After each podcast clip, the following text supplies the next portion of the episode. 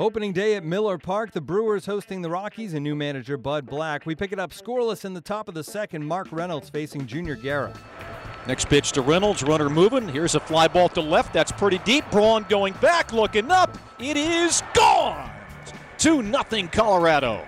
And they're looking for him to do something special here, perhaps. And on the first pitch, he hits it into left center field. It's going to score two, and the lead is cut in half. Score two and tie up the game. It is a whole new day at Miller Park. It's 4-4. 2-1 on New and Ice, and he'll hit this to center. Charlie Blackmon going back under the 400 sign. Leaps and he makes the catch. First and third in a 5-5 game. Rockies needed that one. Charlie takes off. Throw to second is off the mark, and here comes another run. The Rockies take a 6-5 lead. Great stop, Nolan. There's one on the first. Double play, ball game over. What a turn, led by the Gold Glover. The Rockies hang on for the 7 5 victory. Great work out of the pen after John Gray gave up five over four frames. The bullpen fires five scoreless. The Rockies rally to open the season with a victory after the game. Bud Black talked about winning his first game as Rockies skipper.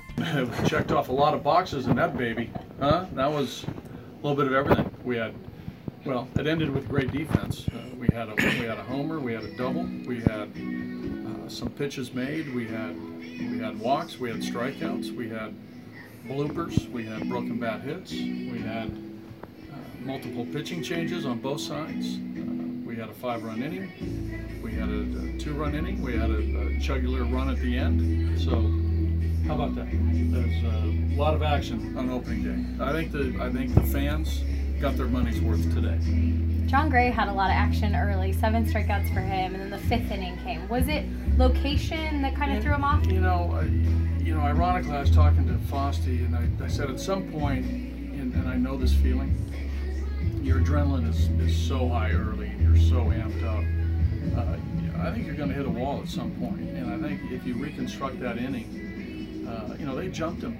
You know, I think the, the four hits and the walk, you know, took place in like 11 or 12 pitches. So, you know, Bandy got the base hit, then the, then he said the longer at bat to to Arcia, and then the you know the pinch hitter Aguilar first pitch, Villar first pitch, Thames second pitch, and before you know it, you know, just location got him, I think, and maybe there was a little bit of a little bit of his stuff, you know, might have you know been a little bit shorter did what it about, feel like for Adam Ottavino that a light just switched, all that stuff from spring training well, went away? You know, uh, again, I think with you know Adams, you know, you know he's been battle tested, you know, and, and for everybody, you know, there's the first game, you know, first game.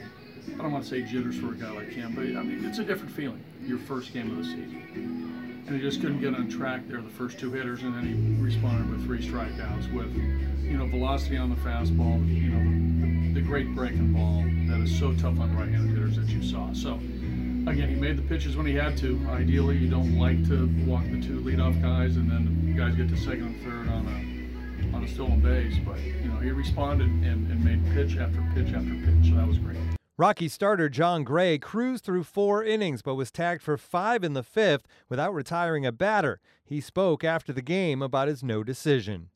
I just kind of different game plan that inning. Um, you know, I, I let the guy on early. Uh, I was wanting to get a ground ball. Uh, started making a lot of pitches at the bottom of the zone, but uh, you know they scooped about every one of them downfield. Uh, I think that's I gotta be I gotta use the whole zone right there. I've got to you know throw throw fastballs up and in. Uh, I've got to make them feel uncomfortable. So uh, yeah, that falls back on me. luckily, our our our bullpen and our offense you know got us back in, but yeah, it's got to be better. You talked a lot about sequencing pitches. Did you feel in that fifth inning that that got away from you a little bit with location?